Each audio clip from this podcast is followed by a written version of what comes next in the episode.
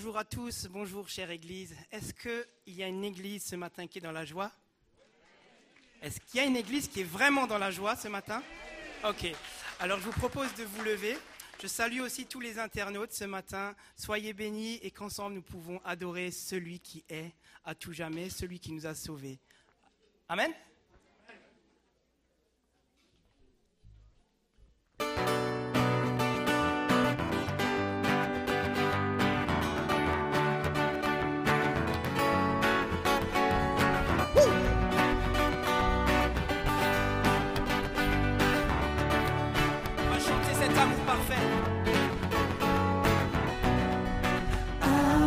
Parfait, tu t'es donné à la croix pour tout effacer de mes péchés.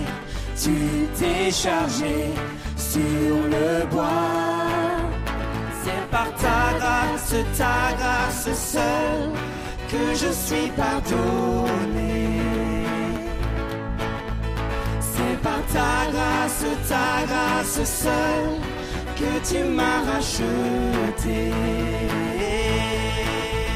Oh, oh. Merci pour la croix, ton amour pour moi. Oh, oh. Ta grâce ne faillit pas. On tape dans les mains.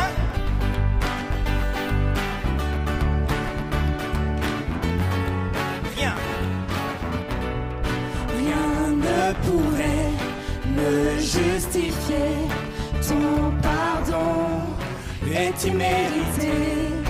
Tous mes efforts ne suffiraient à me sauver. C'est par ta grâce, ta grâce seule que je suis pardonné. C'est par ta grâce, ta grâce seule que tu m'as racheté. Oh, oh. Merci pour la croix, ton amour pour moi. Oh, oh. Ta grâce ne faillit pas. Oh, oh. Merci pour la ton amour pour moi. Oh, oh. Ta grâce ne faillit pas. Ta grâce justifie, ta grâce m'affranchit, ta grâce purifie, ta grâce m'offre la vie, ta grâce m'a sauvé, ta grâce a pardonné, ta grâce m'a comblé, ta grâce m'a libéré, ta grâce justifie, ta grâce m'affranchit, ta grâce purifie, ta grâce m'offre la vie, ta grâce m'a sauvé, ta grâce a pardonné, ta grâce m'a comblé, ta grâce m'a libéré, ta grâce justifie, ta grâce m'affranchit, ta grâce purifie, ta grâce m'offre la vie, ta grâce m'a sauvé, ta grâce a pardonné, ta grâce m'a comblé, ta grâce m'a libéré. Merci pour la croix, ton amour pour moi. Oh, oh.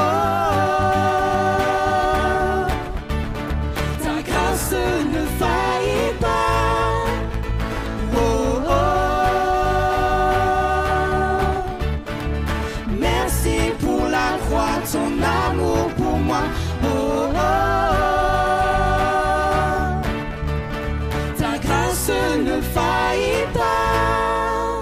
Alléluia, Seigneur, ta grâce ne faillit pas. Nous sommes ici au bénéfice de ta grâce et nous sommes des rachetés. Et c'est une grâce incomparable. Est-ce que vous êtes d'accord avec moi? Est-ce qu'on va chanter aussi cette grâce incomparable ce matin? Alléluia.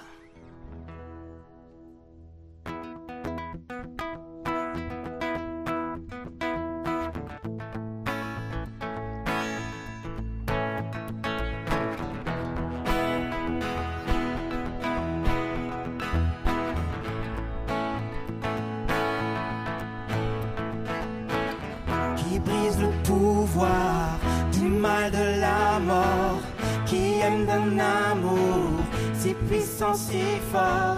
C'est le roi de gloire, il est le roi des rois. Qui secoue la terre par un saint tonnerre, qui nous émerveille par tant de mystères. C'est le roi de gloire, il est le roi des rois. Quelle grâce incomparable, oui. Quel amour infini, que tu aies pris ma croix, que tu sois mort pour moi. Tu as payé le prix pour qu'enfin je sois libre. Oh, oh, oh, Jésus, je te chante pour ce que tu as fait.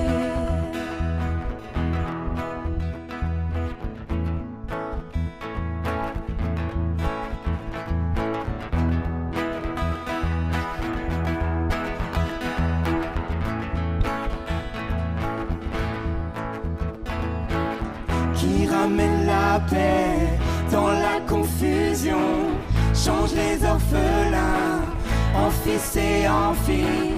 C'est le roi de gloire, il est le roi des rois, qui règne sur les peuples dans la vérité, brille comme le soleil de tout son éclat. C'est le roi de gloire, il est le roi des rois. Quelle grâce incomparable, ouh. Quel amour infini, que tu aies pris ma croix, que tu sois mort pour moi. Tu as payé le prix pour qu'enfin je sois libre.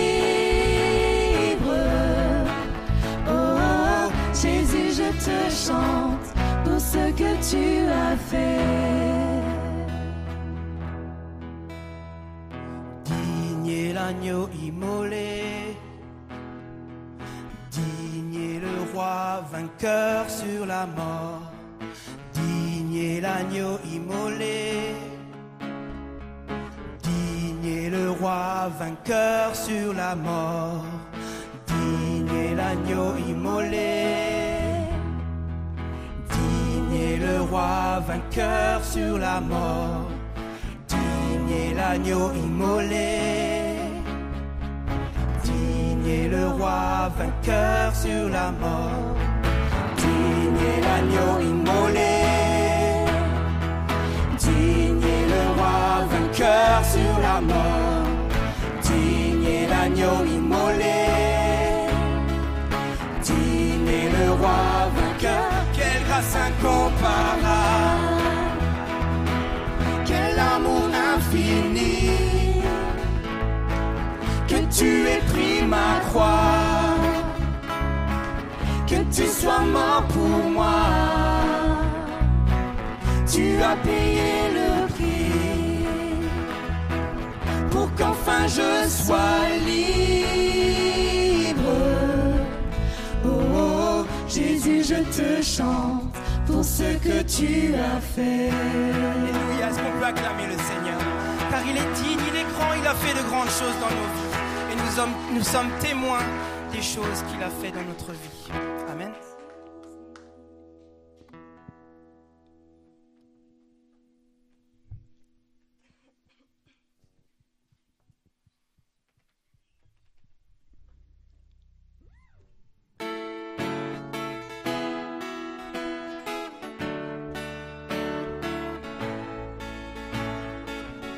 Le louer ce matin parce qu'il est grand, il est victorieux et son amour est incomparable.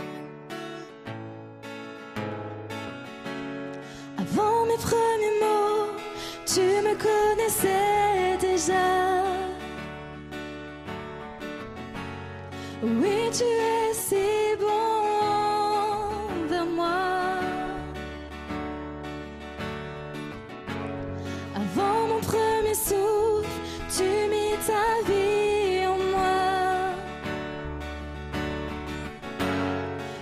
tu es si tendre vers moi. Oh, l'amour en versant extravagant, infini de Dieu. Sans faiblir, il me cherche, il me poursuit, me ramène à lui.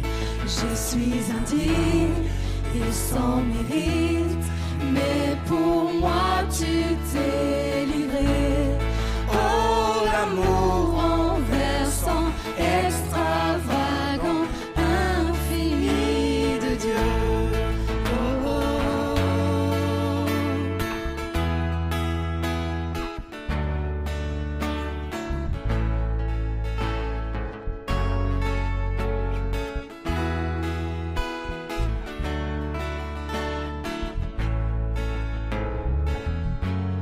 Je te rejetais, sans relâche tu m'aimais. Oui, tu es si bon envers moi. Je me sentais vain, tu m'as offert la croix. Oui, tu es si tendre.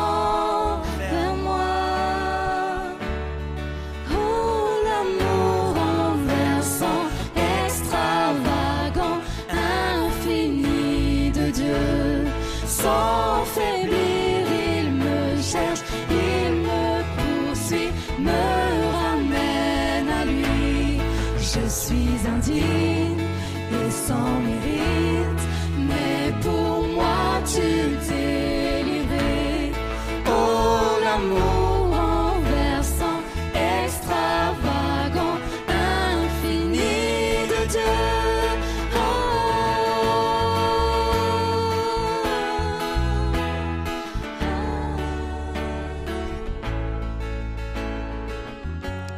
Si vous êtes là ce matin, c'est que Dieu vous cherche.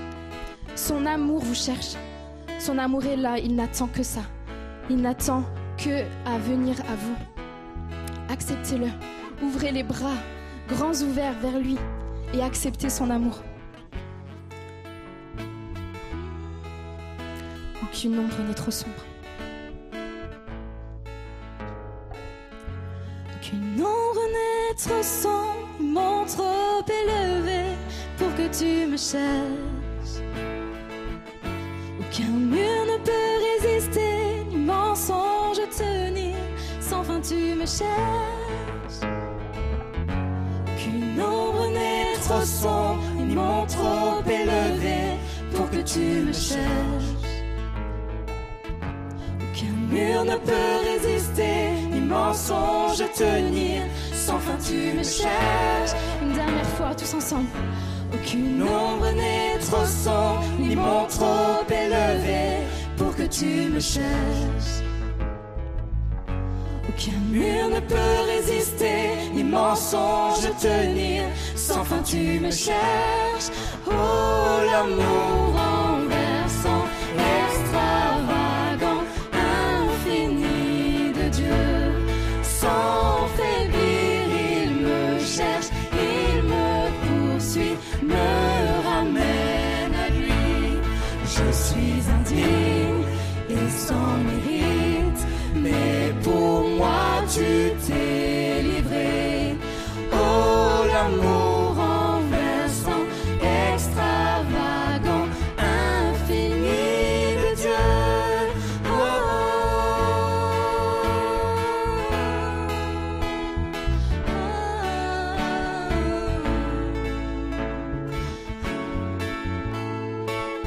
On va le reprendre une dernière fois. Amour extravagant de Dieu. Oh, l'amour en versant extravagant, infini de Dieu. Sans faiblir, il me cherche, il me poursuit, me ramène à lui. Je suis indigne et sans mérite, mais pour moi tu t'es livré. Oh, l'amour en versant extravagant,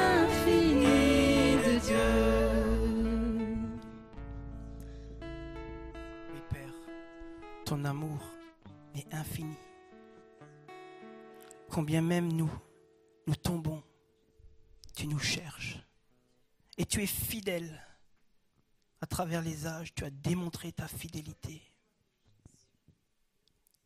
Merci Seigneur pour qui tu es, pour ta grâce, ton amour, ta patience, ta persévérance à notre égard. Élevons nos voix, élevons nos voix tous ensemble pour dire qui il est, pour lui dire merci parce que il nous aime et il prend soin de nous jour après jour. Aucun autre Dieu sur cette terre ne peut faire ce que notre Dieu a fait. Il est Dieu. Il est grand, puissant, admirable, incomparable. Tu es le premier, tu es le dernier, tu es l'alpha et tu es l'oméga. Nous reconnaissons ta grandeur, ta majesté, ta suprématie.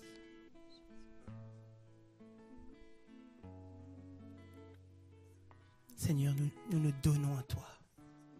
Nous voulons tout donner.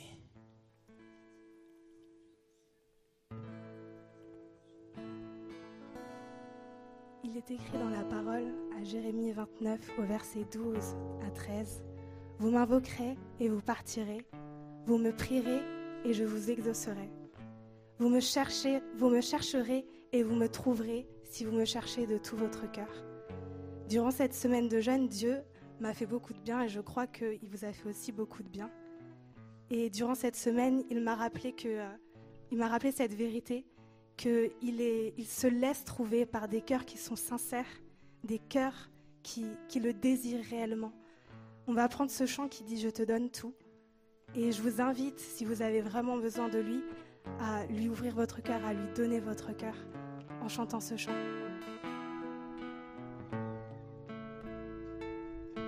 Je te donne mon cœur, il ne m'appartient plus.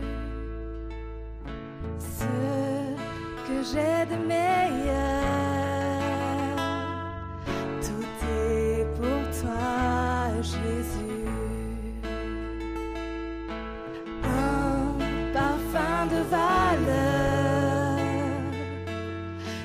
Toi est répandu, c'est l'offrande, c'est l'offrande de mon cœur. Je suis à toi, Jésus. On va reprendre, je te donne mon cœur. Je te donne mon cœur. Il ne m'appartient plus ce que j'ai de meilleur. J'ai le meilleur.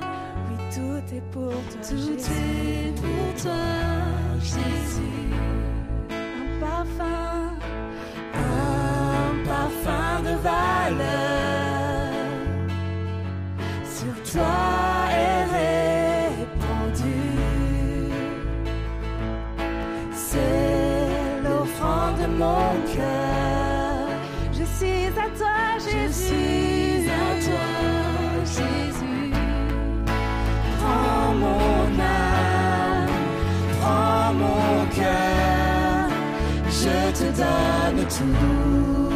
Prends ma vie, Seigneur, oui, prends ma vie, me voici, je te donne tout. Prends mon âme, oui, prends mon âme. Je te donne tout. Prends ma vie, Seigneur. Prends ma vie. Me voici.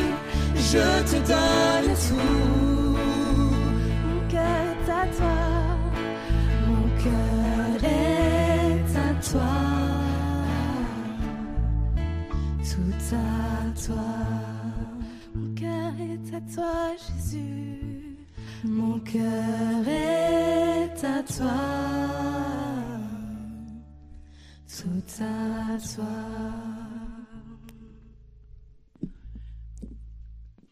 Je voudrais soumettre à l'Église une pensée qui me semble venir du Seigneur. Et pour ceux qui nous écoutent par Internet, sachez que nous sommes une Église qui croyons que Dieu peut encore parler aujourd'hui à travers les hommes et les femmes.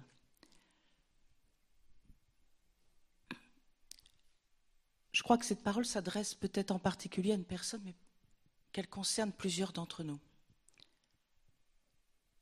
Tu dis, Seigneur, j'ai fait ce que nous venons de chanter. Je t'ai donné ma vie, mon cœur, je t'ai tout donné. Et ça fait depuis des années que je marche dans tes voies, ça fait depuis des années que je prends garde là où je mets les pieds, ça fait depuis des années que j'essaye de, d'avancer sérieusement dans ton chemin. Je veille sur ma famille, je veille dans mon travail, je veille sur moi. Mais aujourd'hui, je suis comme remplie de lassitude, me disant, mais à quoi bon? Est-ce que c'est vraiment utile tout cela? Est-ce que vraiment ça sert à quelque chose? Alors le Seigneur veut te dire, à toi et à d'autres, si tu savais le poids que représente chacune de tes actions et de vos actions dans le ciel, alors vous seriez en pleine réjouissance, non pas spécialement pour en faire plus, mais pour déjà dire merci à Dieu.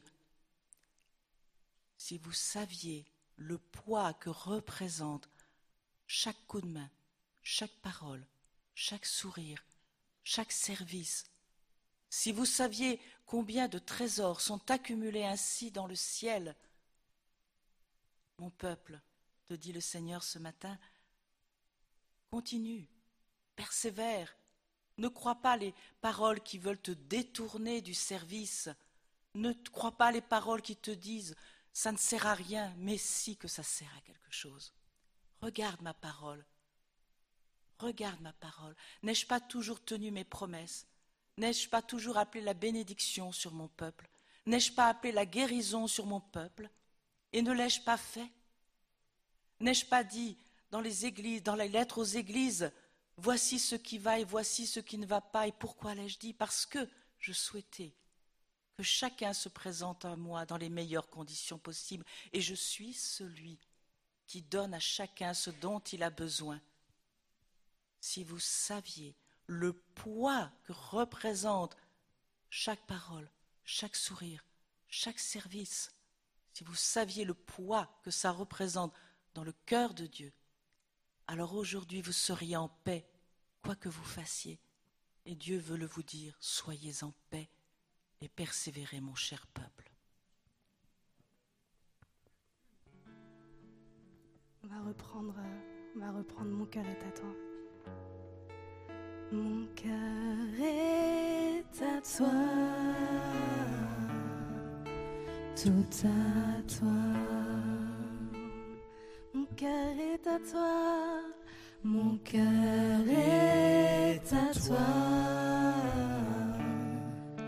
tout à toi.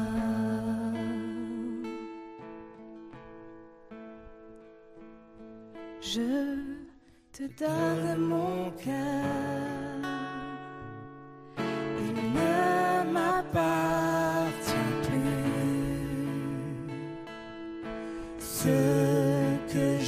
Meilleur, tout est pour toi, Jésus. Un parfum de valeur sur toi est répandu. C'est l'offrande de mon cœur. Je suis à toi, Jésus. Prends mon âme, prends mon âme, prends mon cœur. Je te donne tout. Prends ma vie, me voici. Je te donne tout.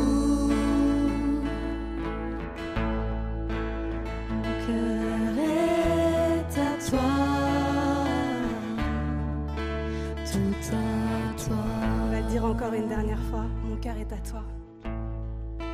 Mon cœur est à toi, tout à toi. Est-ce qu'on peut acclamer le Seigneur? Il est tellement puissant, aimant. Gloire à toi, Seigneur. En réponse à tout ça, j'aimerais, j'aimerais qu'on puisse dire tous ensemble, chacun dans notre cœur, me voici, Seigneur. Et lui déclarer que c'est lui la majesté. Majesté, c'est, c'est que nous avons prêté quelque part allégeance au roi des rois, au Seigneur des seigneurs. Est-ce qu'on peut encore se lever pour ce dernier chant ?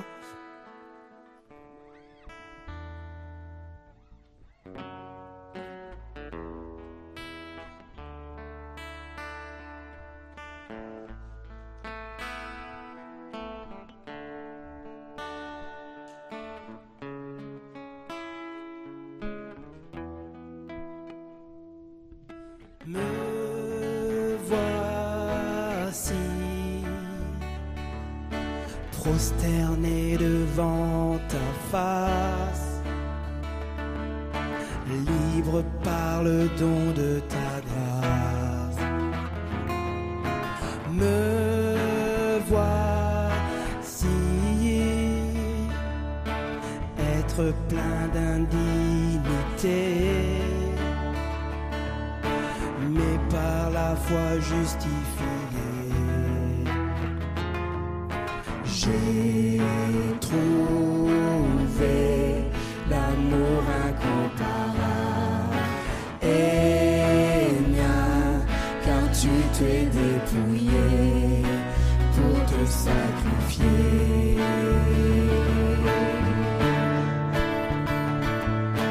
Majesté. M'a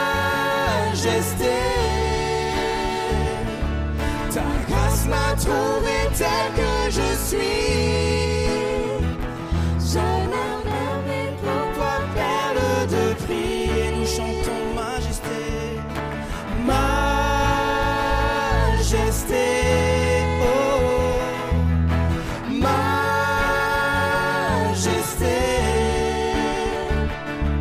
Dans ton amour, je suis transformé. De ta majesté.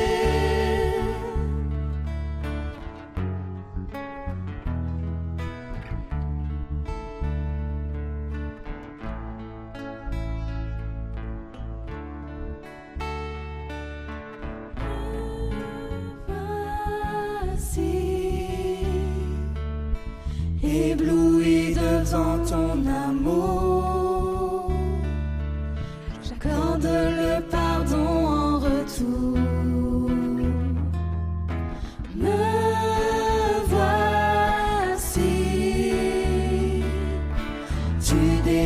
Me combler, m'embraser de ta sainteté. J'ai trouvé l'amour incomparable et mien, car tu t'es dépouillé pour te sacrifier.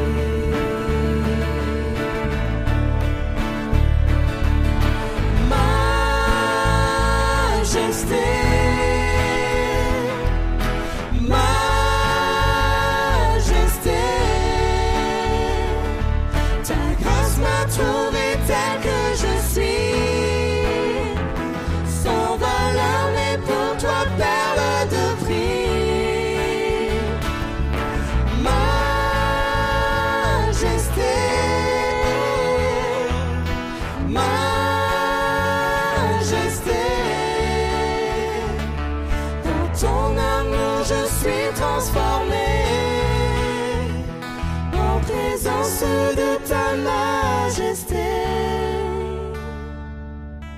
majesté, majesté, ta grâce m'a trouvé telle que je suis, sans valeur mais pour toi perle.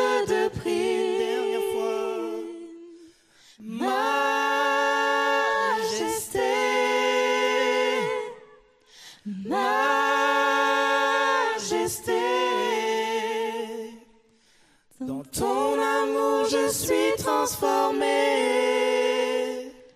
en présence de ta majesté.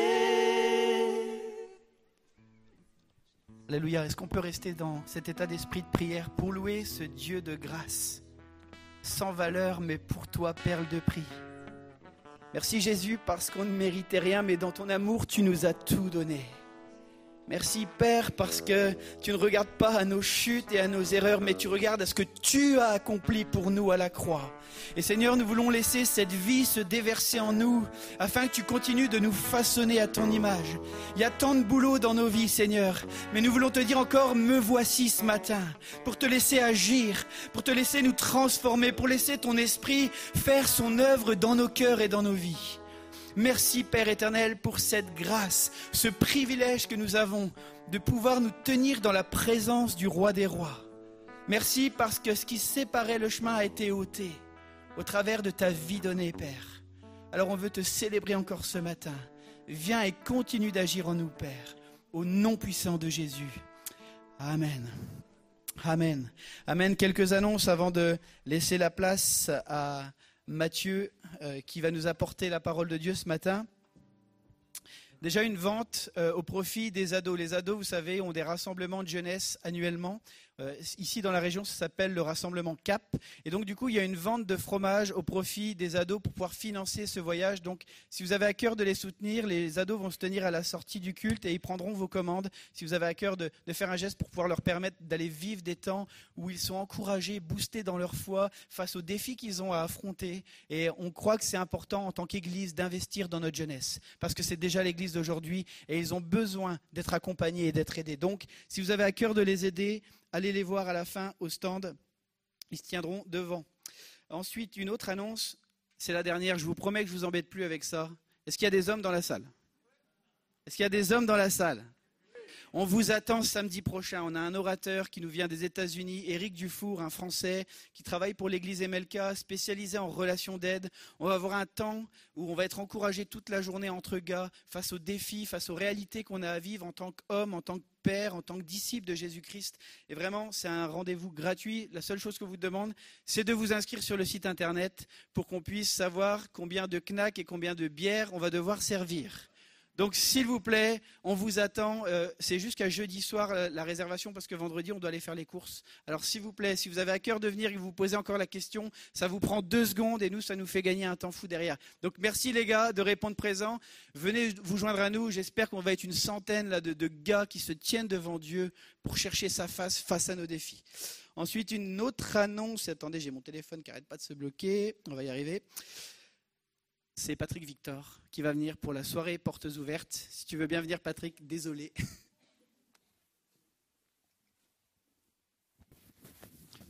Merci Raymond Pierre. Euh, voilà, donc, euh, vous savez, c'est un vrai plaisir de, d'être ce matin à l'église et de louer notre Dieu.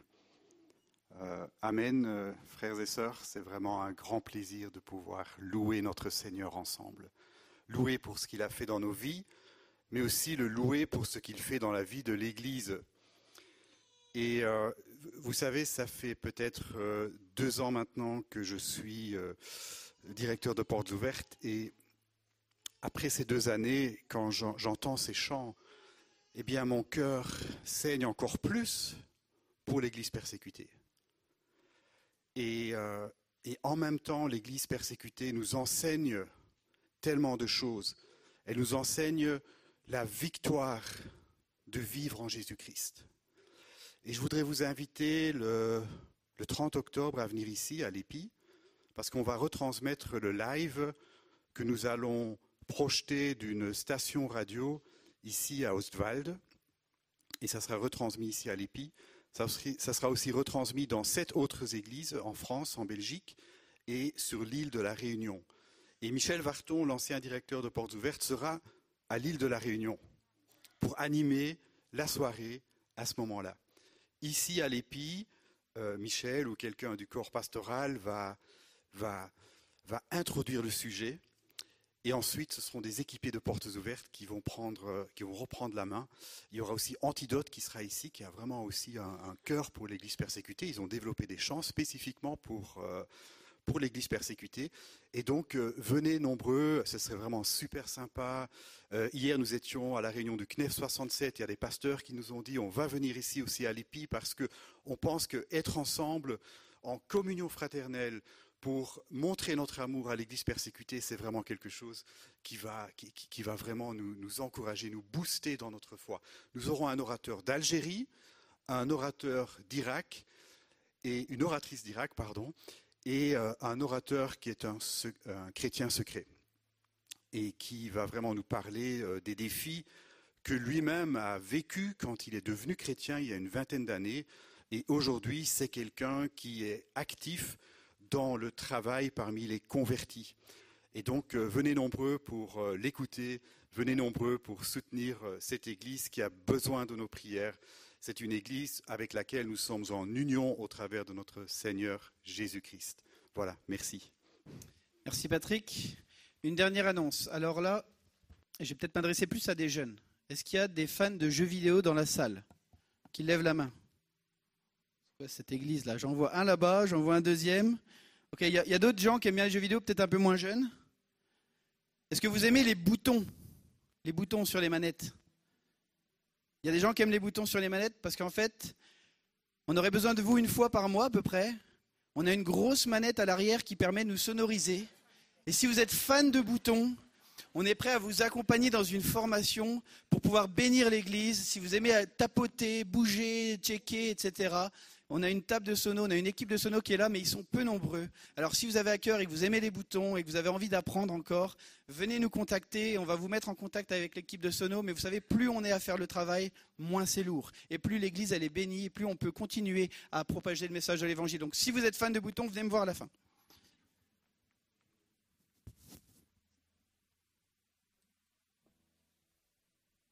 Il est bon, hein ? Voilà, heureux de vous retrouver ce matin. Et à l'Épi, on est tellement heureux de pouvoir soigner ce relationnel avec des organisations, des organismes, des chrétiens, des leaders de tous les milieux pour annoncer ensemble le merveilleux évangile de Jésus-Christ. On a passé toute une semaine en jeûne et prière aussi à l'Épi. Tous les soirs, nous nous sommes retrouvés. Et c'est vrai que c'est particulier lorsqu'on prend vraiment spécialement du temps pour prier, pour chanter, pour louer, mais aussi faire connaître nos besoins, prier pour l'Église, mais prier aussi pour les uns et les autres. Nous sommes venus avec des fardeaux différents et c'était bon de se retrouver. Ensemble, on est toujours plus fort. Pouvoir se porter les uns les autres se, se, se, et prier les uns pour les autres, ça a été vraiment... Euh, très très bénéfique je crois, et à chaque fois qu'on est dans un temps de jeûne et prière, c'est comme si on ajoutait une pierre à la construction. On prie pour l'église, on prie pour les besoins, mais on prie aussi pour les besoins spécifiques, et ça a été particulièrement intéressant de voir la jeunesse participer au temps de jeûne et prière. Alors il y a les habitués, il y a les aînés, les anciens sont là, mais les jeunes étaient venus en nombre et ça nous a fait plaisir. Jeunes et vieux se sont retrouvés autour du Seigneur, autour de sa parole, et je crois qu'on a été vraiment bénis. Et on vous bénit depuis ce temps de jeûne et prière. Je crois que ça permet euh, ensemble d'avancer. On est heureux d'accueillir ce matin Mathieu et Magali Thomann. La majorité d'entre vous les connaissent, si vous voulez bien venir jusque-là. Pour ceux qui ne les connaissent pas, comme ça, ça permet de mettre un visage derrière le nom. Mathieu a été pasteur en formation ici à l'Épi pendant six ans. Et puis, il a été pasteur à Auxerre. Et ils sont ensemble, Mathieu et Magali, à Auxerre, encore toute une année. Et comme on vous l'a annoncé, euh, le futur couple va s'installer ici sur Strasbourg, sur la région strasbourgeoise. Et Mathieu sera appelé à rejoindre l'équipe pastorale de l'Épi. Et ensemble, on va être en, en tuilage, en, en transmission, pour que Mathieu puisse, par la suite, donc à partir du premier septembre l'année prochaine, prendre la suite euh, de, au niveau du, du, du pastorat ici, pasteur principal de l'Épi. Alors, certains s'intéressent à savoir comment ça va euh, se dérouler. On va faire les choses paisiblement. On va travailler à, euh, en équipe, comme on l'a toujours fait. Et puis, progressivement, Mathieu pourra vraiment prendre ses marques et devenir, euh, sous ma responsabilité, mon accompagnement et l'accompagnement de l'équipe pastorale, prendre la, la place du pasteur principal. On l'écoute ce matin, il porte particulièrement euh, l'aspect relationnel au niveau de l'Église. Vous savez que l'Église, ce n'est pas seulement des réunions, c'est avant tout des relations. Et nous voulons écouter aussi le cœur de Mathieu euh, au travers de cette prédication. Le défi, hein, la barre est haute ce matin. Mais tellement heureux de vous avoir avec nous pour cette journée. Et déjà, hier, euh, Mathieu a parlé au euh, conseil spirituel, et donc euh, en faisant connaître aussi son cœur et en préparant, ça fait déjà des mois que nous sommes en préparation de sa venue, donc ça ne date pas d'hier, et nous prions pour cela, nous réfléchissons et nous souhaitons que les choses se passent le mieux possible pour que l'Église soit aussi dans la paix et soit rassurée. Je reviendrai à la fin pour vous donner des informations concernant euh, la suite du projet immobilier. Mathieu, c'est à toi. Bonjour tout le monde. Voilà, je vais le dire, hein, je suis content de rentrer un peu à la maison, même si ça fait six ans que je n'étais pas rentré. Et euh, une grande joie de, de pouvoir être avec vous ce matin. J'aurais dû commencer en disant Gutomoria Bissoma. Ça aurait mieux marché, mais je l'ai oublié. Voilà. Excusez-moi, il faut que je reprenne mes marques un peu comme ça. Non, je voudrais vous remercier pour euh, ce temps de louange ensemble. Pas que l'équipe de louange, mais vous avez fait vraiment quelque chose de, de fort. C'était profond, c'était paisible. Et puis le Saint-Esprit a déjà parlé d'une manière ou d'une autre. Et il faut vraiment être au taquet et entendre dès les premières minutes d'un rassemblement, Dieu est déjà en train de parler à nos cœurs. Et euh, merci beaucoup à vous. Merci pour l'accueil, à l'équipe pastorale, à toute l'Église. Euh, donc Mathieu, Magali, on a deux enfants. Certains d'entre vous ont connu Gabriel. Il a maintenant dix ans. Et euh, Madeleine, euh, qui est partie, on est parti d'ici, elle avait une semaine. Et elle a maintenant six ans. Donc voilà, ils me font un coucou, ils sont restés en Bourgogne, ils gèrent l'église pendant que nous on est ici. Donc euh, j'ai aucun souci à me faire de ce côté-là.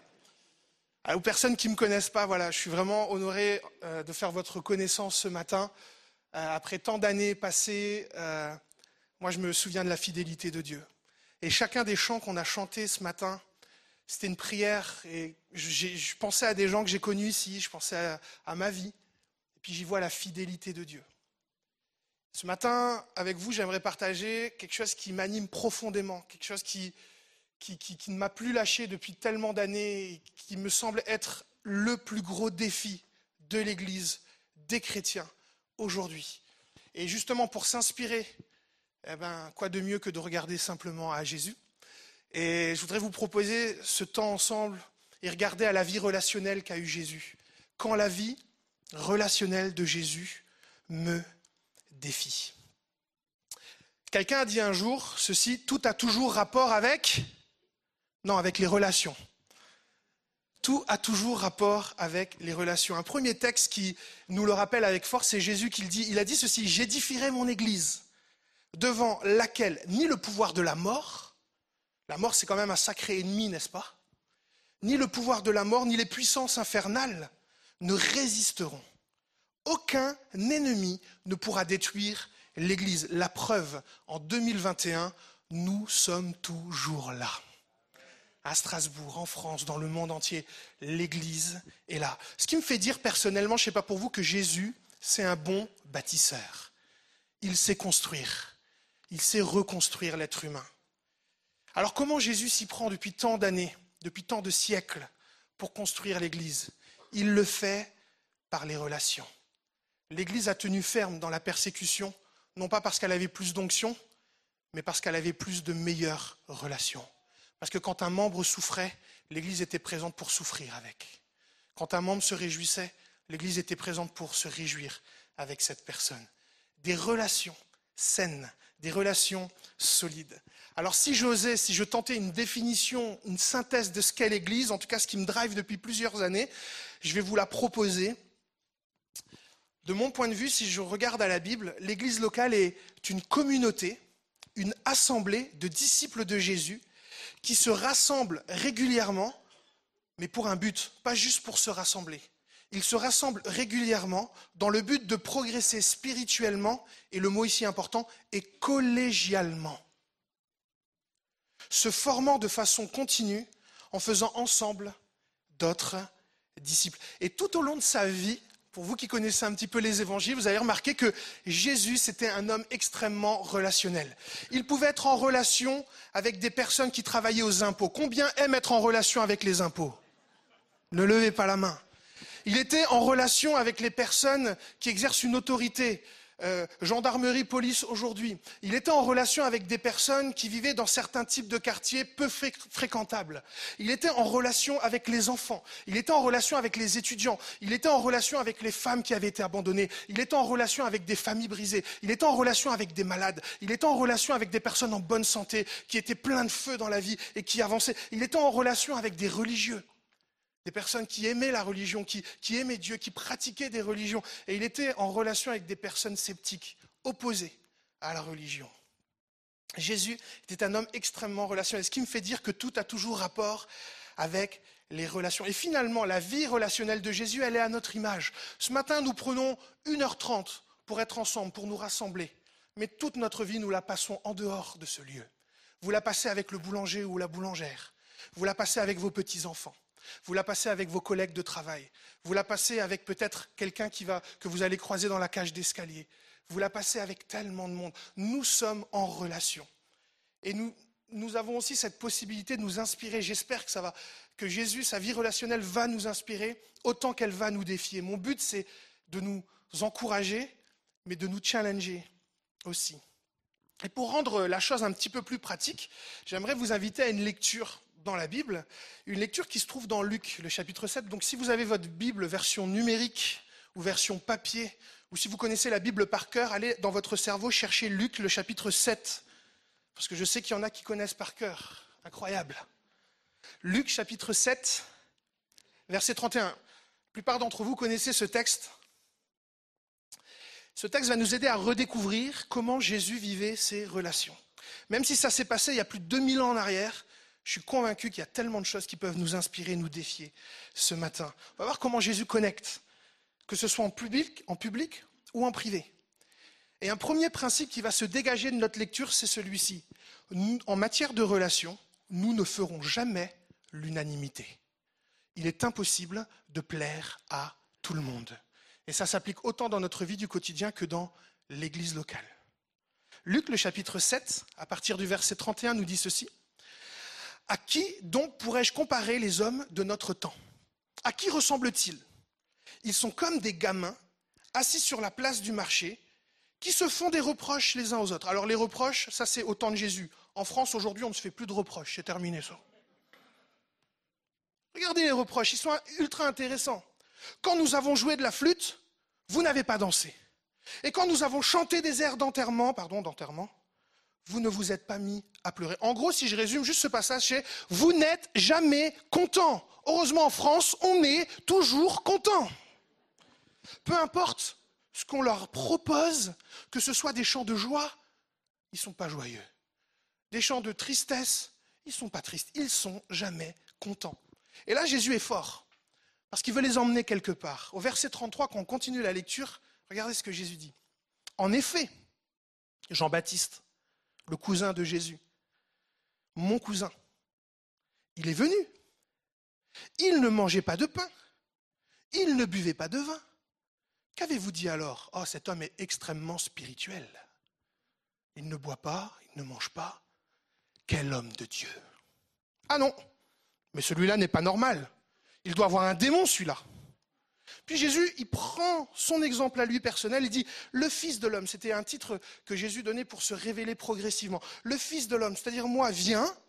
Alors là, attention, c'est la Bible qui le dit, ce n'est pas moi, ne me jugez pas sur ce que je vais lire maintenant. « Le Fils de l'homme vient, il mange et boit comme tout le monde, comme tout le monde.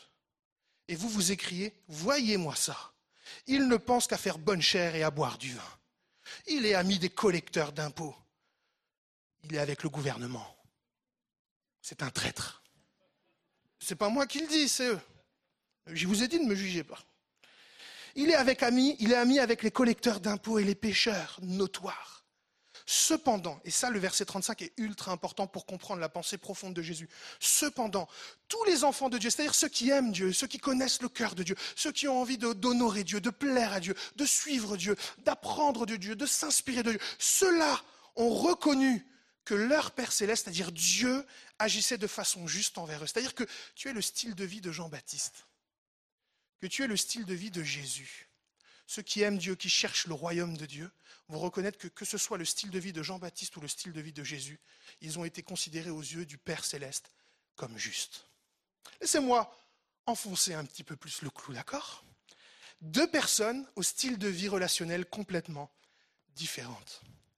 Jean-Baptiste ne boit pas, et un peu en retrait de la société, des rencontres mondaines. Jésus boit et mange avec les contemporains. Jean-Baptiste, marginalisé à cause de ses vêtements, de son alimentation. Jésus passe du temps avec les gens, se rend là où ils vivent, dans les maisons, dans les lieux publics, dans les synagogues, dans les centres d'impôts. Il se faisait tout à tous. Dans les entreprises aussi, Jésus y est. Cette semaine, sois courageux. Jésus est avec toi en entreprise. Merci. Il y en a qui me suivent un peu ce matin, c'est cool. Jean-Baptiste a une mauvaise réputation aux yeux de ses contemporains. Jésus a une mauvaise réputation aux yeux de ses contemporains. Et pourtant, ceux qui appartiennent à Dieu reconnaissent qu'il a agi au travers de Jean-Baptiste et de Jésus de manière juste, de manière sage. C'est-à-dire que leur vie était en adéquation avec les standards de Dieu, avec la justice de Dieu. Ils étaient tous les deux agréables à Dieu. Combien d'années l'Église s'est déchirée sur les vêtements à porter, sur la coupe de cheveux à avoir, sur la manière de vivre ou pas sa foi, la manière d'être un peu plus saint, d'être moins saint, et ceci et cela. D'être en, en marge de la société, parce qu'un disciple de Jésus doit être en marge de la société. Il doit vivre dans un monastère, il doit fuir le monde. Et combien de fois on a aussi dit, mais non, le chrétien, le vrai chrétien, il doit être au milieu des gens. Il doit...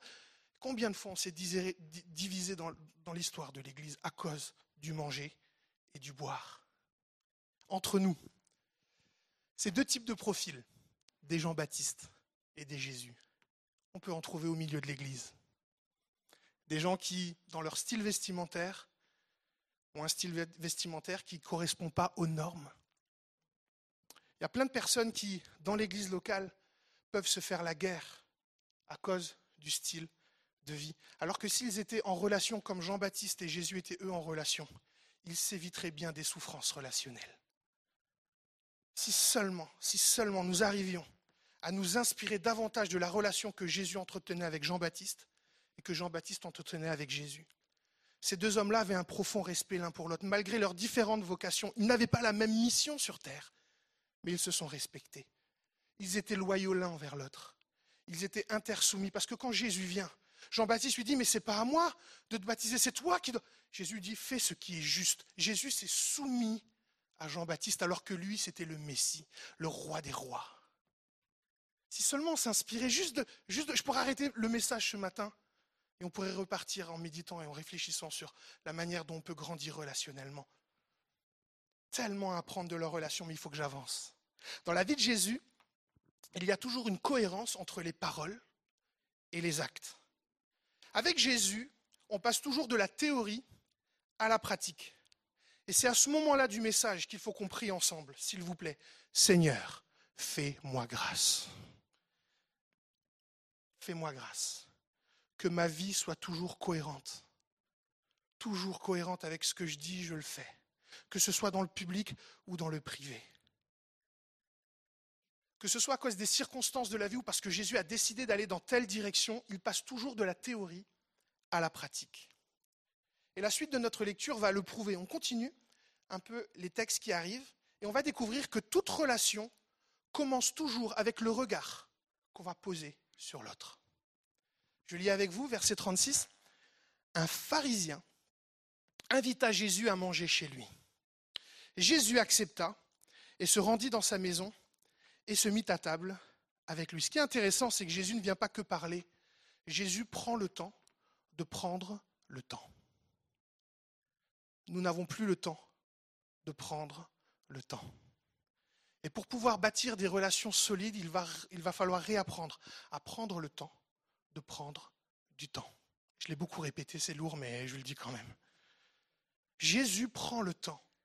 Il vient, il mange avec une personne, et en plus avec une personne qui ne lui veut pas du bien, parce que ceux qui connaissent la Bible savent que Simon, qui l'invite, veut le piéger. Ça vous est déjà arrivé d'inviter quelqu'un chez vous pour le piéger ? Ne répondez pas à cette question. Il faut comprendre là que Jésus ne vient pas en terrain d'amitié. Il ne vient pas voir quelqu'un qui le reconnaît comme le Messie. Il vient voir quelqu'un, et la relation elle est toxique, parce que ce gars-là a un regard sur Jésus qui est toxique. Et donc il arrive, selon la culture orientale, je vous passe les détails, il arrive, et ils vont manger ensemble. Et j'aimerais juste dire ceci, et je sais que je parle à des convaincus, qu'on soit alsaciens, africains, algériens, marocains, chiliens, bourguignons, même parisiens, on les aime les parisiens aussi. Le repas, le repas reste encore aujourd'hui dans notre culture, reste un moment clé dans nos relations. Donc quand j'entends parler de knack, je me dis l'Église elle a compris. Verset trente-sept, « Survint une femme qui avait une mauvaise réputation. » Là, Luc, il est gentil. Elle était considérée comme une prostituée dans le quartier. « Elle avait appris que Jésus était invité. Elle se plaça derrière lui. » Il y a tellement de choses à décrypter, mais je vous encourage à relire les textes, à méditer, c'est tellement fort. La posture de cette femme, il y a tellement de choses à dire. Mais elle se place derrière lui et se mit à pleurer. Ses larmes coulaient sur les pieds de Jésus, qu'elle essuya avec ses cheveux. Elle les couvrit de baisers et répandit sur eux un parfum précieux. Verset trente-neuf, en voyant cela, son hôte se dit, si cet homme était vraiment un prophète, c'était vraiment un homme de Dieu, s'il marchait vraiment sous l'onction du Saint-Esprit, il devrait savoir que la femme qui le touche, c'est une femme de mauvaise réputation. Jésus, devinant ses pensées, c'est trop fort, lui dit, Simon, j'ai quelque chose à te dire. Et là, il répond, oui, maître. Si on fait aujourd'hui, c'est, un tel, j'ai quelque chose à te dire. Oui, frère. Bien sûr, ma sœur. C'est exactement ça, c'est juste qu'on est en deux mille vingt et un, mais c'est ça que c'est en train de dire. Oui, maître, parle. En gros, c'est, oui, maître, parle toujours. C'est ça que ça veut dire. Parce que le regard est toxique à la base de Simon. Oui, maître, parle, répondit le pharisien.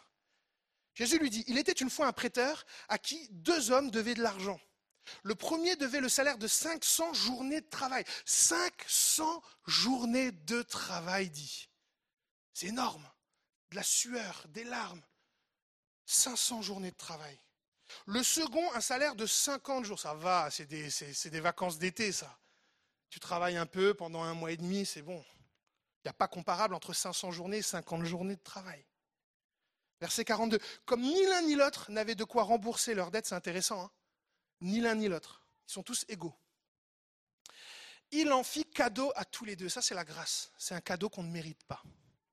À ton avis, Simon, lequel des deux aura le plus de reconnaissance envers lui ? Simon lui répondit, je suppose que ce sera celui auquel on fait le plus grand des cadeaux. « Tu as tout à fait raison, lui dit Jésus. Puis montrant cette femme, et là, il va l'enchaîner. Là, en langage d'aujourd'hui, on dirait Jésus va dropper le mic, il va le faire tomber. C'est terminé, il n'y a plus débat avec Jésus. Regardez ce qu'il dit. En montrant cette femme, rien qu'en montrant, en considérant cette femme dans la culture et dans l'environnement dans lequel il est, il est en train de valoriser une femme qui était considérée comme moins que rien dans la société où elle était. Et rien qu'en lui montrant, en pointant cette femme du doigt, il la valorise. Malgré sa vie, parce qu'il ne va pas remettre en question qu'elle avait une vie qui n'était pas une vie selon les standards de Dieu. Mais ce n'est pas parce que sa vie n'est pas selon les standards de Dieu que Dieu le rejette. Hmm. Combien de fois nous rejetons les gens parce que nous avons l'impression que leur vie n'est pas selon les standards de Dieu. Et pointant le doigt, hmm, pointant le doigt, il dit, tu vois cette femme, il insiste en plus, hein, tu vois cette femme-là, pas les autres, hein, celle-là. « Tu ne m'as pas apporté d'eau pour me laver les pieds. » Elle, par contre, me les a arrosés avec ses larmes et les a essuyés avec ses cheveux. « Tu ne m'as pas embrassé. » Vous avez vu, je vous ai dit que Simon, il n'était pas là pour inviter Jésus en grand ami, parce que sinon il aurait fait tout ce que cette femme a fait. Il y avait de la défiance. Et il dit, tu ne m'as pas embrassé, mais elle, depuis qu'elle est entrée, elle ne cesse de couvrir mes pieds de baisers. Moi, je dis, ne touche pas mes pieds, s'il te plaît. Je suis gêné avec ça. Les pieds, c'est une partie intime du corps. Non, il n'y a que moi, c'est gênant ou pas? Ok, bah vous êtes libre avec vos pieds, c'est génial. Je... je suis étonné. Il y a quelque chose d'intime, de profond ici.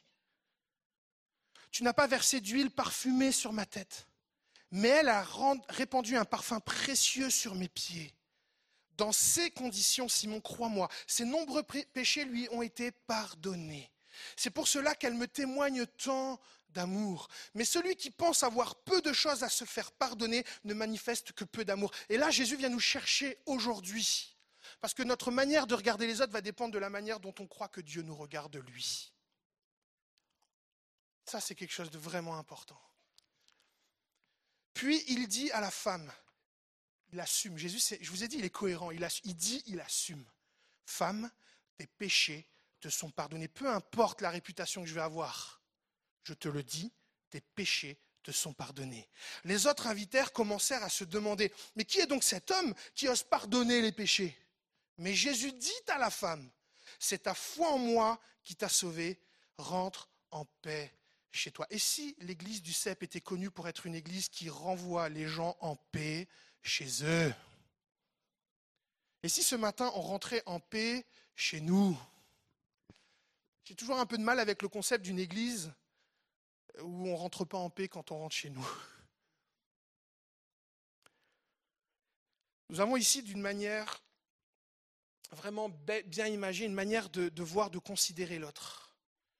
Et je voudrais vous proposer, pour finir mon message ce matin, de pouvoir nous arrêter sur les trois regards que nous avons dans cette histoire. Il y a trois personnes et trois regards différents, et on va les croiser ce matin. Parce que ces trois regards pourraient être les nôtres par moment. Qu'est-ce que voit, qu'est-ce que pense Simon, le pharisien, quand il se regarde à lui-même devant une glace? Certainement, il se dit, je suis un pharisien. J'ai étudié, je connais, je fais. Je paye le prix pour ma religion. Souvent, on incrimine les pharisiens, mais c'était des hommes zélés qui aimaient vraiment Dieu. Certains voulaient, ont tout livré pour servir Dieu.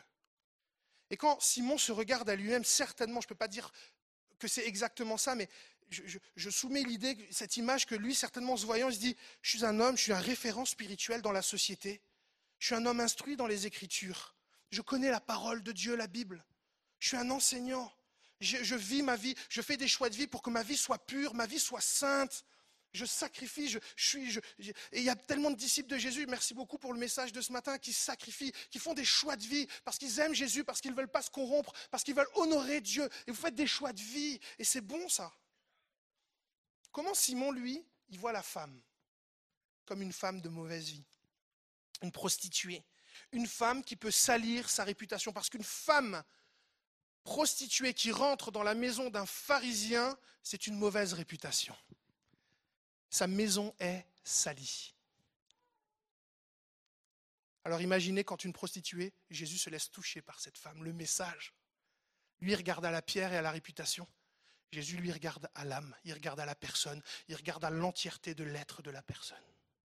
Comment Simon le pharisien voit Jésus ? Il le voit comme un homme qui est aveuglé, sans discernement. Bien souvent, nos, nos disputes dans l'Église viennent du fait que nous, on est sûr que la personne ne voit pas de la bonne manière, n'est-ce pas? Ah, elle aurait dû gérer cette situation de cette manière-là. Ah, si elle a ce problème-là, c'est parce que ceci.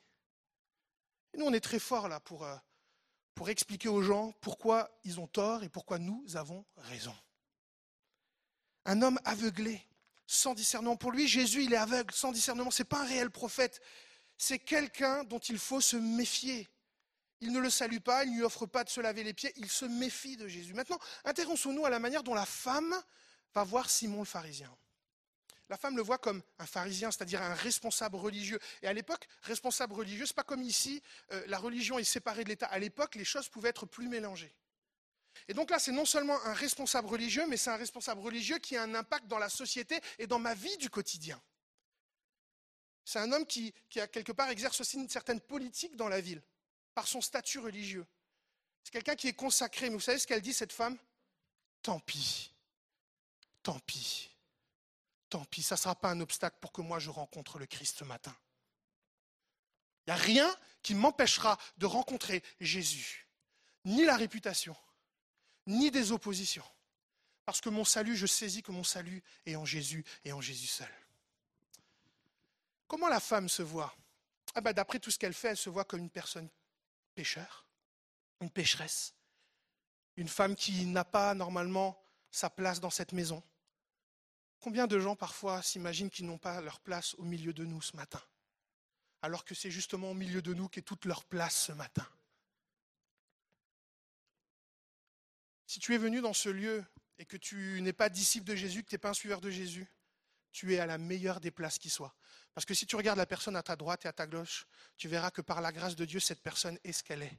C'est un bras cassé comme toi que Jésus est en train de rénover et de transformer et de restaurer. Est-ce qu'on peut entendre juste un petit amen pour ça ?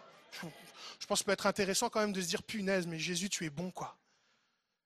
Tu restaures, tu guéris, tu libères, tu pardonnes. Qui est juste ? Qui est parfait ? Qui peut dire, moi, parfaitement, j'ai les faveurs de Dieu ? Personne. Personne. Donc elle, elle se voit comme étant une pécheresse, elle le reconnaît. C'est d'ailleurs toute l'attitude de la repentance qu'elle a envers Jésus. Quand on se repent, on, est, on, on se regarde, on dit « Mais Seigneur, je ne suis pas légitime. Seigneur, je... Seigneur, ta grâce, s'il te plaît. » Comment cette femme, elle voit Jésus ? Elle voit Jésus comme celui qui peut pardonner ses péchés, celui qui peut lui donner la paix, celui qui peut la réconcilier avec Dieu, avec elle-même. Et avec la société. Jésus est celui qui peut la réconcilier avec Dieu. Maintenant, intéressons-nous à la manière dont Jésus pose son regard ce matin. Comment, d'après vous, Jésus voit Simon ? Qu'est-ce que Jésus pense de Simon ? Est-ce qu'il y a quelqu'un qui peut parler fort avec son masque et me dire, d'après vous, comment Jésus voit Simon ? Allez, faites pas les timides, vous n'êtes pas timides, on est en Alsace. Mmh. Ça, il fallait le dire à la fin, vous m'avez cassé tout mon message. Non, non, c'est pas vrai. Je vous taquine. C'est vrai. Jésus voit Simon comme un pharisien qui connaît les Écritures et qui pourtant passe à côté de tout ce que les Écritures veulent lui révéler, à savoir que c'est un pécheur et qu'il a besoin de rencontrer son Messie. Comment Jésus voit la femme de mauvaise vie, la prostituée? De la même manière, Jésus la voit exactement comme une femme qui a besoin d'être sauvée par Jésus. Comment Jésus nous voit ce matin ? Comme un peuple qui a besoin de la grâce de Dieu. Comme un peuple où il n'y a pas de grand, de petit, de supérieur. Nous sommes tous égaux au regard de Dieu. Nous avons tous besoin de l'œuvre de la croix dans nos vies. Nous avons tous besoin d'être restaurés. Et c'est pour ça que ça, si on saisit ça, notre regard sur l'autre va changer notre manière d'être en relation avec lui. Parce qu'on ne le verra plus comme un concurrent. On ne le verra plus comme quelqu'un qui vit comme ceci ou comme quelqu'un qui pense comme... On le verra comme une créature de Dieu qui a profondément besoin de la grâce de Dieu.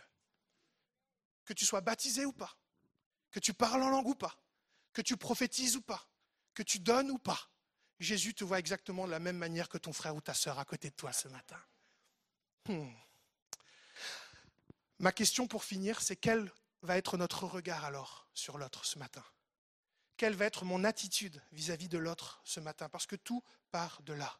Quelle église relationnelle nous allons décider et assumer d'être en public, comme ce matin, et en privé, quand vous serez tenté par le téléphone pour appeler parce qu'il y a un truc qui vous dérange ? Ou d'envoyer un mail, ou de laisser un commentaire. Hater neuf cent quatre-vingt-dix-huit. Oh le culte, oh ceci, oh ceci, oh cela, oh regarde elle comment elle était. Oh, gna, gna, gna, gna, gna, gna. Quelle église on va décider d'être en public et en privé ? Quels sont les regards que nous voulons nous encourager à poser sur les autres ?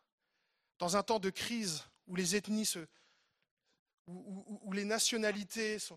On, a, on, on est défiant vis-à-vis de, de celui qui a une couleur différente, de celui qui pense différent. Quel est le message de l'Église finalement ? Toute langue, de toute tribu, de toute nation sera à genoux devant le Seigneur. C'est ça notre message. Blanc, noir, jaune, gris, violet. Jésus aime toute la création. C'est pourquoi je finis en disant, le plus grand défi de l'Église au vingt et unième siècle, c'est le défi de leur santé relationnelle. Rick Warren dira ceci, l'enjeu essentiel des petits groupes au vingt et unième siècle. Je vous signale que même si on est quelques dizaines ce matin, à l'échelle de Strasbourg, nous restons un petit groupe de maisons. Hein. Mmh, ça, ça vous a pas plu, ça. Mmh, mmh, mmh, mmh, mmh, mmh. À l'échelle de Strasbourg ce matin et de l'Eurométropole, l'Épi est un petit groupe de maisons. Et Rick Warren dit ceci, l'enjeu essentiel des petits groupes du vingt et unième siècle sera la santé et non la croissance. La santé. Alors pour résumer, je vous rappelle simplement, je voudrais nous encourager à nous souvenir que tout a toujours rapport avec les relations. Que tout a toujours rapport avec les relations, que notre regard va déterminer, déterminer pardon, la manière dont on va rentrer en relation avec les gens. Si je prends l'autre de haut, je vais le traiter comme un moins que rien. Certains, qui est-ce qui connaît un peu mon, mon histoire, mon parcours? Juste levez la main. Non, qui ne connaît pas qui je suis? Non, baissez la main, ceux qui, qui ne connaît pas qui je suis et débarque ce matin et vous ne savez pas du tout qui je suis. C'est qui encore ce barbu là? D'accord. J'en suis arrivé à cette conclusion que l'Église est relationnelle et que la clé pour la croissance de l'Église, malgré tout, c'est sa santé relationnelle. Parce que, si vous ne connaissez pas, j'ai grandi dans une famille qui avait des valeurs chrétiennes. Et j'ai fait mes propres choix de vie qui font qu'à un moment donné, je tombais dans la drogue et dans l'alcool. Je vous passe les détails, moment très compliqué. Où, euh, quand j'étais en manque, je me donnais des coups de boule dans les murs. Quand j'étais en manque, j'étais prêt à voler des personnes plus fragiles que moi pour avoir mon argent. Jusqu'au jour où une de mes petites sœurs qui aimait Jésus, que je dénigrais, je l'appelais sœur Teresa. Je me moquais d'elle à chaque fois. Même si elle avait dix ans, vous savez ce qu'elle faisait? Elle allait se rassembler avec d'autres chrétiens et elle priait pour le salut de mon âme. Et un jour, contre mon gré, elle m'a inscrit à un rassemblement de jeunes chrétiens. Je voulais la taper. Qu'est-ce qu'on fait quand on est dans un endroit où on ne veut pas être? On s'assoit derrière. Ne regardez pas les gens qui sont derrière, s'il vous plaît, laissez-les tranquilles, ne les jugez pas. Ne les jugez pas. S'il vous plaît, soyons bienveillants les uns envers les autres. Je me suis assis derrière et j'ai, j'ai vraiment, j'ai observé, j'étais pas bien. Et à un moment donné, on m'a parlé de la bonne nouvelle de la grâce de Jésus. On m'a, on, on m'a ré, réappris que Jésus est vivant encore aujourd'hui. J'ai donné ma vie à Christ, je me suis repenti, j'ai été libéré de la drogue et de l'alcool le jour même. Ah oui, on peut dire amen, hein? Ah oui. Eh bien, vous savez, ça, c'est même pas une petite infime partie de l'iceberg. Vous savez pourquoi? Parce que c'est pas tant ma guérison que comment j'en arrive à être aujourd'hui un disciple de Jésus. Parce que je pourrais dire, ah ouais, le Seigneur, par la puissance du Saint-Esprit, m'a libéré des chaînes de la drogue. C'est vrai, c'est vrai. Je vais vous raconter la vraie histoire, l'histoire de l'Église qui se cache derrière ma conversion à moi. L'Église, c'est ma grand-mère qui tous les matins priait pour le salut des âmes de ses petits-enfants pendant des années, des années, des années. L'Église, c'est ma petite sœur qui a osé témoigner, qui a osé euh, aller au-delà des moqueries pour me dire « Mathieu, tu as besoin de Jésus ». L'Église, c'est cette personne âgée qui, tous les samedis matins, de six heures à sept heures à l'île de la Réunion, allait à la réunion de prière. Et elle priait, Seigneur, tu vois tous ces drogués dans les quartiers, elle priait pour moi. Tous ces drogués dans les quartiers, tu les vois dans la drogue. Dans... Seigneur, sauve-les, sauve-les. J'ai demandé à quelqu'un, mais depuis combien de temps elle prie? Depuis des vingtaines d'années, cette femme priait pour des drogués comme moi. C'est à cause d'elle aussi que je suis devenu disciple de Jésus. L'Église et ma conversion a abouti parce qu'il y avait des hommes et des femmes qui ont décidé de se sacrifier pour donner du temps à des enfants. Moniteurs, monitrices d'école du dimanche, pour leur enseigner l'amour de Jésus avec la confiance des parents. Et à un moment donné, alors que j'entendais quelqu'un parler de, de ce Jésus qui est vivant aujourd'hui, j'ai eu un flash et je me suis souvenu quand j'étais enfant et que je voyais les gens jouer à la guitare. Et en, mon cœur d'enfant, je disais, Jésus, un jour je te servirai comme ça, je parlerai de toi, mais quelle prière j'ai fait à cinq ans, j'aurais jamais dû faire cette prière-là. Parce que par la grâce de Dieu, il m'a restauré, mais c'est grâce aussi aux moniteurs, aux monitrices de l'école du dimanche qui aiment les enfants. Une église qui a investi dans la jeunesse. C'est à cause de toutes ces choses-là que j'en arrive à être disciple. Parce que vous savez quoi? Ce qu'on est, ce n'est pas juste nous, nous, nous, et ce n'est pas juste par la force de, de moi, moi, moi, moi, moi.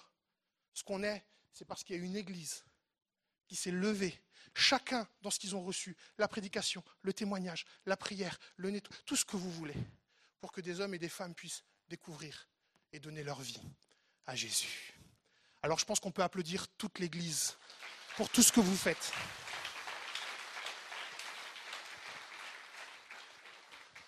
Monsieur Schneider, est-ce que vous me donnez encore une minute?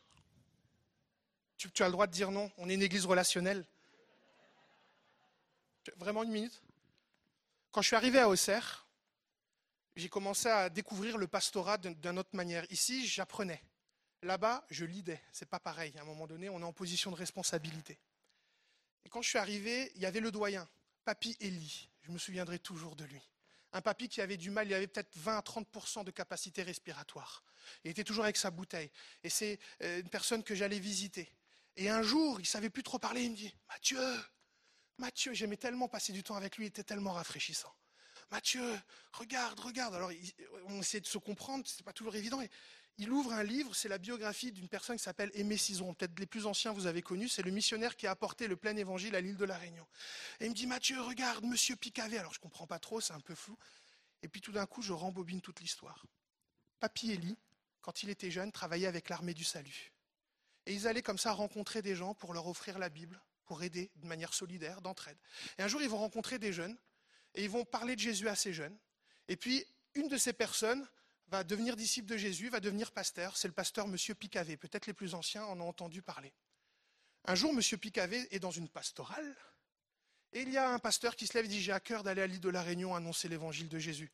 Et plusieurs pasteurs étaient un peu frileux, mais non, tu viens de commencer ton ministère, commence déjà à faire tes preuves, nanana, ou je ne sais pas trop quoi. Et lui, il avait le feu de dire, je veux aller à l'île de la Réunion, Seigneur m'y appelle. Et, et il avait quelques personnes qui ont soutenu, mais notamment un jour, M. Picavet qui se lève et qui dit, écoutez les frères, encourageons-le à aller servir Dieu. Si Dieu fait réussir son voyage, eh ben on célébrera Dieu. Et si Dieu, eh ben, il ne s'est rien passé, que, qu'il revient, eh ben, on l'encouragera et on l'accueillera et il continuera sa vie. Et sur cette parole de M. Picavet, Aimé Cizeron est parti à l'île de la Réunion. Arrivé à l'île de la Réunion en un mois, les principales villes de l'île étaient ouvertes à l'évangile avec des centaines de baptêmes dans chaque grande ville.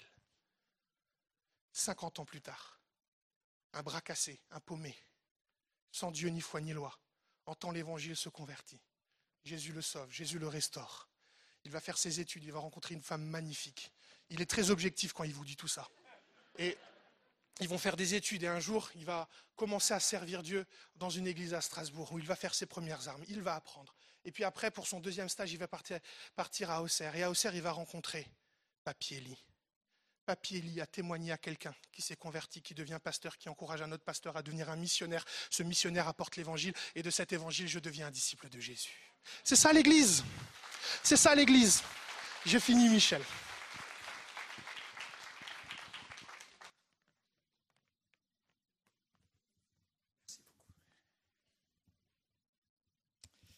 Merci beaucoup Mathieu pour ce message. Peut-être que certains se posent la question de savoir comment on va gérer cela en équipe pastorale. Je voudrais vraiment vous rassurer, nous avons travaillé ensemble, nous avons réfléchi avant d'inviter Mathieu à être le pasteur ici et de rejoindre l'équipe. Jusqu'à présent, nous avons travaillé en équipe et nous continuerons à travailler en équipe. Certains pourraient se poser la question, mais que deviennent Raymond Pierre, que deviennent Pierre Samuel? Nous allons rester ensemble et travailler ensemble en équipe. Mathieu l'a dit, il n'y a pas de, de, comment dire, de, de, de grand ou de petit. On est ensemble et on fonctionne en intersoumission, comme on l'a toujours fait, et on continuera à travailler ainsi. Personne ne s'en va, nous restons tous et nous continuons à travailler comme nous l'avons toujours fait pour le bien de l'Église. Voilà, simplement pour vous rassurer. Alors, le temps nous manque bien sûr pour euh, entrer dans les détails, pour voir comment les choses se sont faites, mais pour résumer, on pourrait dire, il a paru bon au Saint-Esprit et à nous d'inviter Mathieu et Magali à être un couple pastoral ici. Magali a travaillé pendant des années, elle était responsable du groupe de jeunes. Lorsqu'elle viendra ici sur la région de Strasbourg, elle va se poser simplement et puis peut-être qu'elle va continuer dans sa profession. Elle a, elle a un bagage sur le plan social qui est aussi impressionnant. Elle gère une structure dans Lyon actuellement et donc ça c'est en réflexion pour elle ici sur la région professionnellement. Mais en tout cas Mathieu sera avec nous en tant que pasteur dans un premier temps, puis ensuite, par la suite, on lui confiera la responsabilité de l'Église en tant que pasteur principal. Nous avons travaillé la question avec l'équipe pastorale, on a travaillé aussi sur la question du relationnel, nous l'avons travaillé avec le conseil spirituel, nous avons informé aussi toute notre région des pasteurs, ça fait une quarantaine de pasteurs dans notre union d'église. tous sont vraiment d'accord pour euh, ce choix. Et puis, nous avons informé le conseil d'administration. Je vous ai informé aussi en tant qu'Église. Et tous vos retours sont positifs. Donc, on fait confiance à Dieu pour l'avenir de l'Église de l'Épi, parce qu'il s'agit aussi de se projeter. Et je pense qu'avec ce que nous avons entendu ce matin, c'est un gage de sécurité. Amen. Voilà. Merci.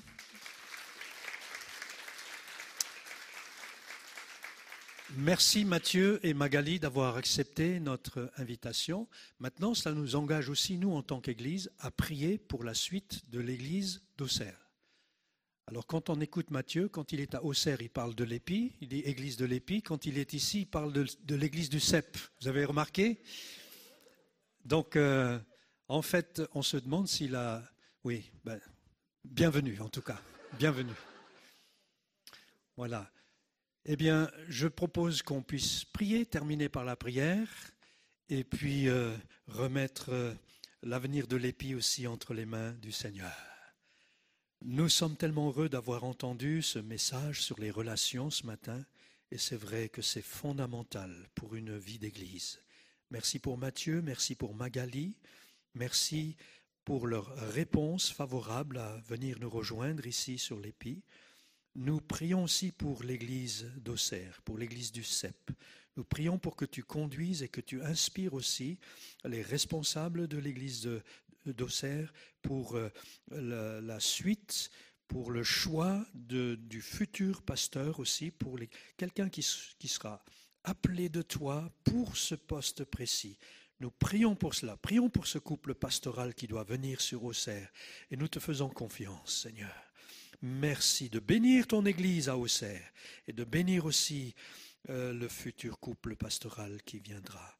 Nous nous remettons à ta grâce, prions pour l'avenir de l'Épi et nous avons confiance en toi que tu conduiras puisque c'est toi qui, qui gères, qui établis, qui bâtis ton Église. Nous avons confiance que tu feras ce qui est le mieux pour l'Épi, pour la ville ici, pour la région. Et à toi toute la louange et toute la gloire. Amen. Amen. Eh bien, on vous salue aussi, vous qui êtes sur Internet.